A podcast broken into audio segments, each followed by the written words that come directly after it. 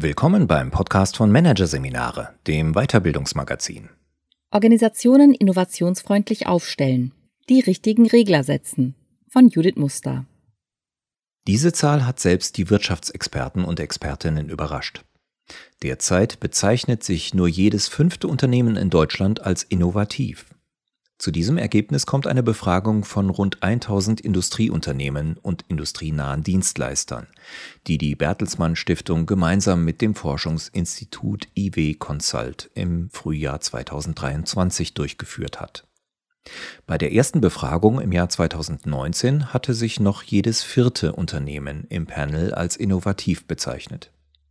Die Situation mag sich durch Faktoren wie die Corona-Krise, die unsichere Wirtschaftslage und den Fachkräftemangel verschlechtert haben, doch die Klagen über mangelnde Innovationskraft sind nicht neu, wobei sich seit jeher die Frage stellt, worüber eigentlich geklagt wird.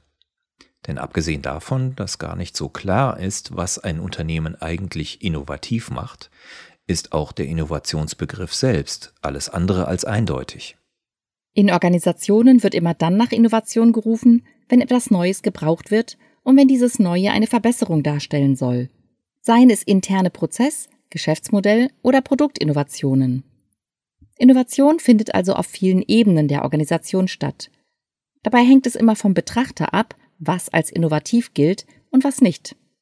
Erscheint beispielsweise Uber vielen noch als innovatives Geschäftsmodell, winken andere mit Blick auf neuere Entwicklungen der Plattformökonomie längst müde lächelnd ab. Während in manchen Unternehmen die agile Projektmanagementsmethode Scrum noch der neue heiße Scheiß ist, ist sie in der Softwareindustrie seit Jahren mehr oder weniger Standard. Und während manches, was lauthals als Innovation proklamiert wird, kaum Veränderungen bewirkt, löst anderes, was nie als innovativ bezeichnet wurde, eine Revolution aus. Innovation ist also schwer zu fassen. Das mag auf den ersten Blick nur für die Wissenschaft, die sich nach klaren Definitionen sehnt, ein Problem sein. Es hat aber auch Konsequenzen für die Praxis. Denn wenn man sich nicht darüber im Klaren ist, was Innovation eigentlich ist, dann tappt man oft in die Falle, das Phänomen darauf zu reduzieren, dass Unternehmen einfach nur gute neue Ideen brauchen, um innovativ zu sein. Die Überschrift eines Artikels der Süddeutschen Zeitung zu den Ergebnissen der eingangs erwähnten Studie ist da symptomatisch. Sie lautet Hat hier jemand eine Idee? Auch viele Ansätze und Methoden, die Unternehmen Innovationskraft versprechen, zielen genau darauf ab, die Anzahl guter Ideen zu erhöhen. Dabei ist ein Mangel an guten Ideen meist gar nicht das Problem. Das Problem ist vielmehr, dass gute Ideen an der Organisation abrutschen. Sie finden kein Gehör. Sie werden zerredet oder fallen mikropolitischen Kämpfen zum Opfer. Man könnte sogar sagen, Organisationen sind der natürliche Feind von Innovationen. Warum aber reagiert das organisationale Immunsystem so abwehrend auf Neues? Das lässt sich besser verstehen, wenn man Innovation nicht als geniale Idee begreift, die es nur umzusetzen gilt, sondern als Veränderungsprozess in Organisationen. Dabei hilft das Modell der sozialen Evolution, das der Soziologe Niklas Luhmann in seinem organisationstheoretischen Spätwerk eingeführt hat. Das Modell verweist darauf, dass Veränderung im Gegensatz zur zündenden Idee lange dauern kann. Es zeigt, dass es harte Arbeit ist, bis sich Innovationen durchsetzen und dass es dazu mehr braucht als das beste Argument.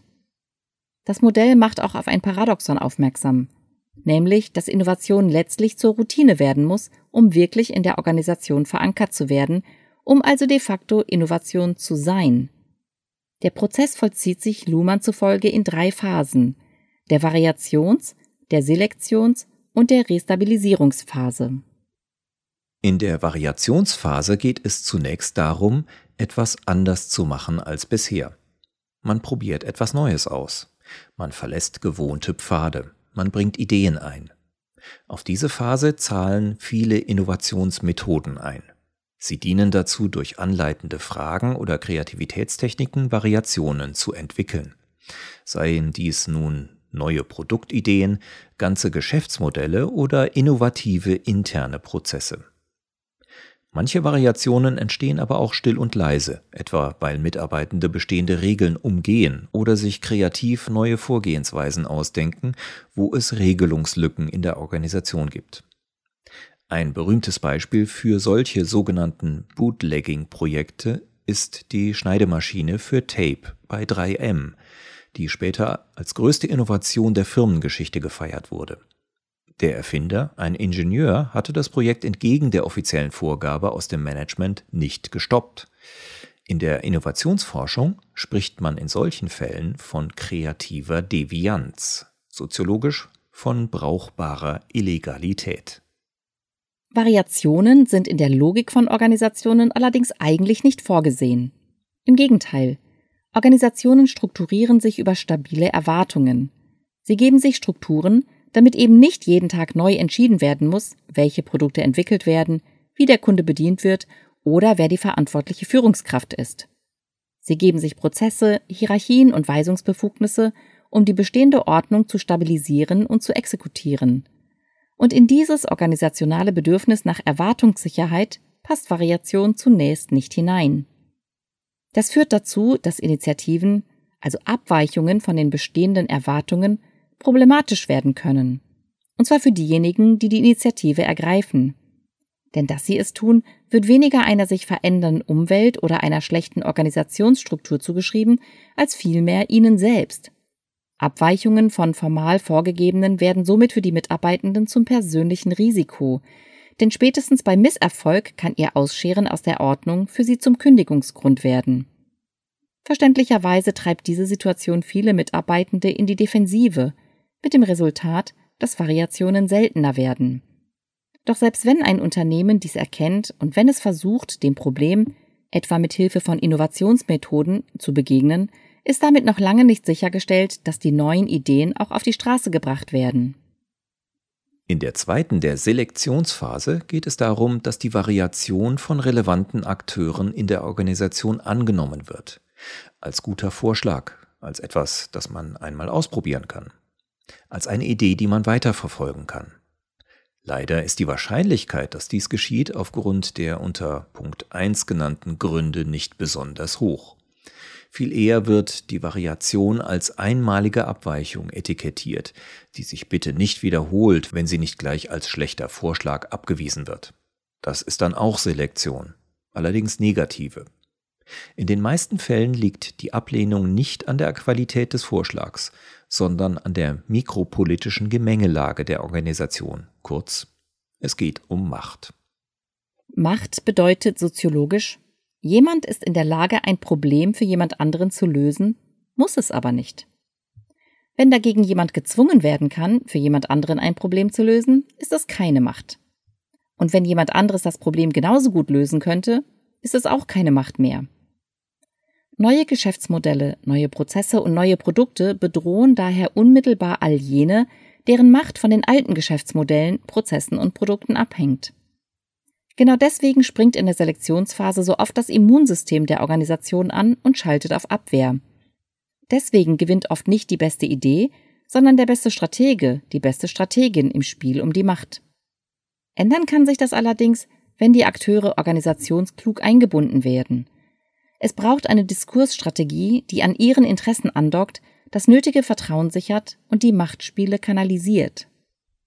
Dann ist sie da, die Chance, dass eine Variation doch noch aufgegriffen und ausprobiert wird, sodass sie letztlich in der Phase der Restabilisierung in der Organisation an Strukturwert gewinnt. Mit anderen Worten, sie wird zu etwas, das sich verstetigt und weitere Entscheidungen beeinflusst. Damit es dazu kommt, reicht es nicht, dass eine Entscheidung getroffen wird. Zu oft haben wir es in unserem Beratungsalltag erlebt, dass Innovationen trotz einer Entscheidung umgangen wurden. Typisches Beispiel der Innovationshub eines großen Finanzdienstleisters in Berlin Mitte, für den Finanzdienstleister selbst schon eine Innovation, wurde nicht wie geplant zur Erprobung neuer Kollaborationsverfahren und für die Produktentwicklung genutzt, sondern schlicht ignoriert. In der Folge produzierte der Hub immer hippere Ideen, die im Kerngeschäft jedoch kaum rezipiert wurden. Die Kunst in dieser Phase besteht in etwas, was im Innovationsmanagement wenig glamourös klingt, in der präzisen Organisation. Es kommt nicht nur darauf an, dass die Entscheidung für das neue Geschäftsmodell, den neuen Prozess oder den hippen Innovationshub gefallen ist. Vielmehr kommt es darauf an, dass die Innovation auch strukturell verankert wird, dass dies durch Führung abgesichert wird, ebenso wie die Erzeugung von Variationen und die Auswahl der Variationen zu den richtigen Zeitpunkten durch Führung abgesichert werden muss. Organisationssoziologisch bedeutet das, es geht nicht darum, Menschen dazu aufzufordern, kreativ zu sein und Ideen zu entwickeln. Es geht nicht darum, Machtinhaber und Machtinhaberinnen zu bearbeiten, damit sie bereit sind, auf Einfluss zu verzichten. Und es geht auch nicht darum, das Neue qua Verordnung in der Organisation durchzusetzen. Die Herausforderung besteht vielmehr darin, organisationale Verhältnisse zu schaffen, die es wahrscheinlicher machen, dass Variation entstehen kann dass alternative Spielarten aufgegriffen und ausprobiert werden und dass sich das Neue dann auch verstetigen kann. Wie aber geht man dabei vor? Nach unserer Erfahrung aus der Beratungspraxis ist es hilfreich, sich die einzelnen Strukturanteile einer Organisation wie Regler an einem Mischpult vorzustellen. Diese Metapher hat sich als Denkhilfe bewährt, denn mit ihrer Hilfe lassen sich Handlungsoptionen und Wechselwirkungen zwischen einzelnen Aspekten leichter analysieren und vordenken. Das Mischpult hat drei Regler, die man nach oben oder unten schieben kann. Einen Regler für die Programme in der Organisation, einen für die Kommunikationswege und einen für das Personal. Erster Regler die Programme. Programme sind Kriterien, nach denen in der Organisation entschieden werden muss, also Regeln, Prozessbeschreibungen, Strategien, Zielvereinbarungen, aber auch neue Geschäftsmodelle oder die Beschreibung neuer Organisationszwecke, etwa die Herstellung oder der Verkauf bestimmter Produkte. Finden Innovationen statt, werden viele dieser Kriterien in Frage gestellt oder erneuert. Wie stellen wir den Regler nun idealerweise in den verschiedenen Phasen des Innovationsprozesses ein? Für die Phase der Variation gilt, je höher der Regler eingestellt ist, umso mehr Bedingungen gilt es bei Entscheidungen zu beachten.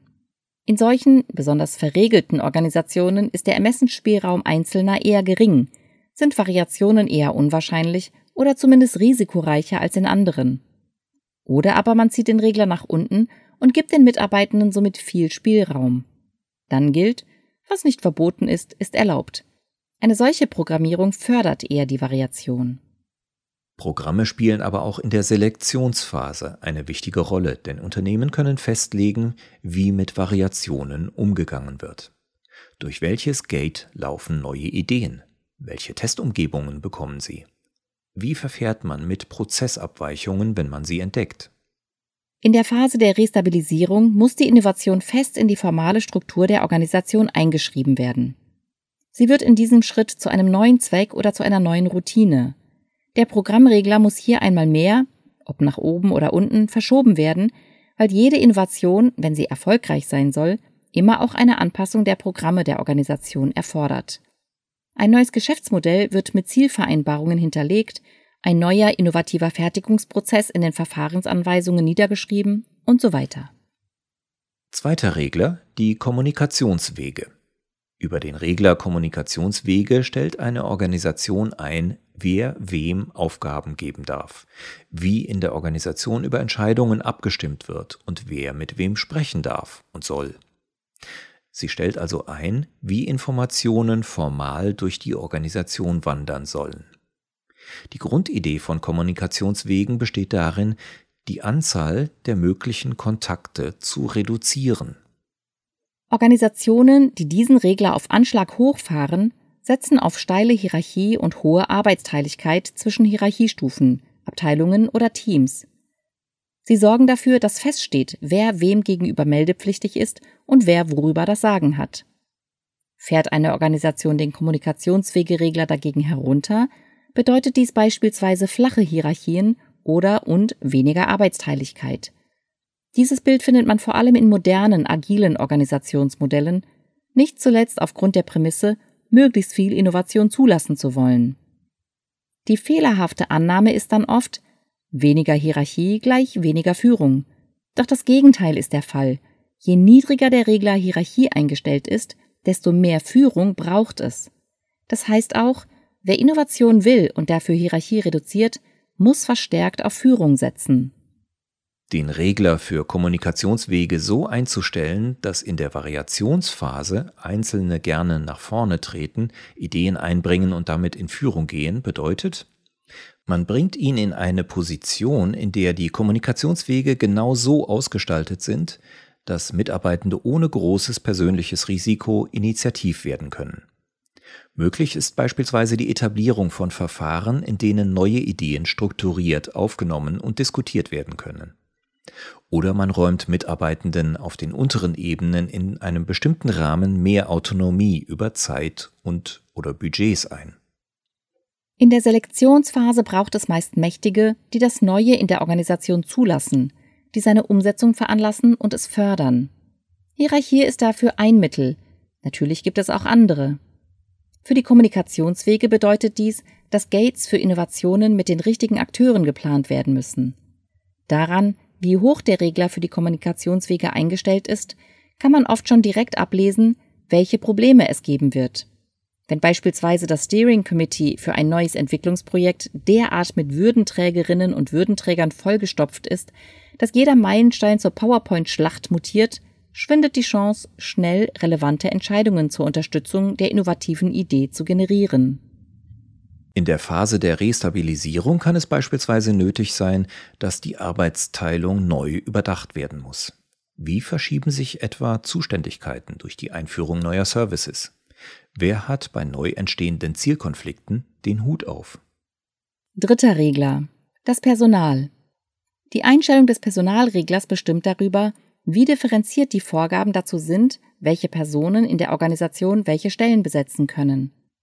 Gibt es also sehr präzise Vorgaben darüber, über welche Qualifikationen, Erfahrungen usw. So jemand verfügen muss, um für eine bestimmte Stellung in Frage zu kommen oder nicht? In Organisationen, in denen nur sehr spezifische Personen eine Aufgabe erledigen können, ist der Regler eher hoch eingestellt. In diesem Fall, wenn also auf einer Position hochqualifizierte Experten, Expertinnen oder Profis sitzen, ist der Führungsaufwand sehr gering bzw. Führung kaum nötig oder möglich. Ist dagegen die Fluktuation hoch und der Personalregler hochdynamisch, steigt der Führungsaufwand, weil die Struktur selbst wenig Orientierung bietet. In Bezug auf die Variationsphase des Innovationsgeschehens stellt sich mit Blick auf den Regler Personal die Frage, welche Personenkonstellationen die Chance auf Variation erhöhen. Wen sollte man an Bord haben, damit möglichst viele gute Ideen eingebracht werden? Wie wichtig ist eine hohe Bandbreite an Perspektiven? Wie wichtig ist Expertentum für das Unternehmen? In der Selektionsphase muss man den Regler so justieren, dass Personen beteiligt werden, die bereit sind, ein Risiko einzugehen. Und man muss berücksichtigen, dass Personen mit Mandaten ausgestattet werden müssen, über neue Ideen zu entscheiden. In der Phase der Restabilisierung gilt es zu klären, welche neuen Qualifikationen die Mitarbeitenden brauchen, um neue Arbeitsweisen umzusetzen und wer am Ende für die Innovation verantwortlich sein wird, damit sie nicht an der Organisation abperlt. Dies alles erfordert ein reflektiertes Feintuning des Personalreglers. Legt man die drei Phasen des Wandels mit den formalen Strukturen der Organisation, wie gerade beschrieben, übereinander, dann ergeben sich daraus auch konkrete Fragen, die einem im Innovationsprozess weiterhelfen können. Zum Beispiel, welche Events könnten wir einführen, um Mitarbeitende zum Denken außerhalb der bestehenden Strukturen anzuregen? Oder wie müssen Abläufe in der Organisation verändert werden, damit sie die Innovationen nicht unterlaufen? Man sieht also, ein genaueres Bild davon, was Innovation ausmacht, hilft auch dabei, ihr ganz praktisch den Boden zu bereiten. Oder um es einmal mehr mit Niklas Luhmann auszudrücken, Umwege im Denken ersparen Umwege im Handeln.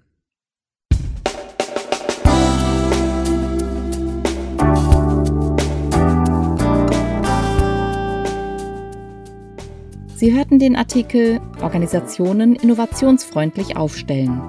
Die richtigen Regler setzen von Judith Muster aus der Ausgabe November 2023 von Managerseminare, produziert von Voiceletter. Weitere Podcasts aus der aktuellen Ausgabe behandeln die Themen Intrinsische Motivation durch Gamification macht's schwerer und neue Emotionsforschung. Umdenken beim Fühlen. Weitere interessante Inhalte finden Sie auf der Homepage unter managerseminare.de. und im Newsblog unter managerseminare.de/blog.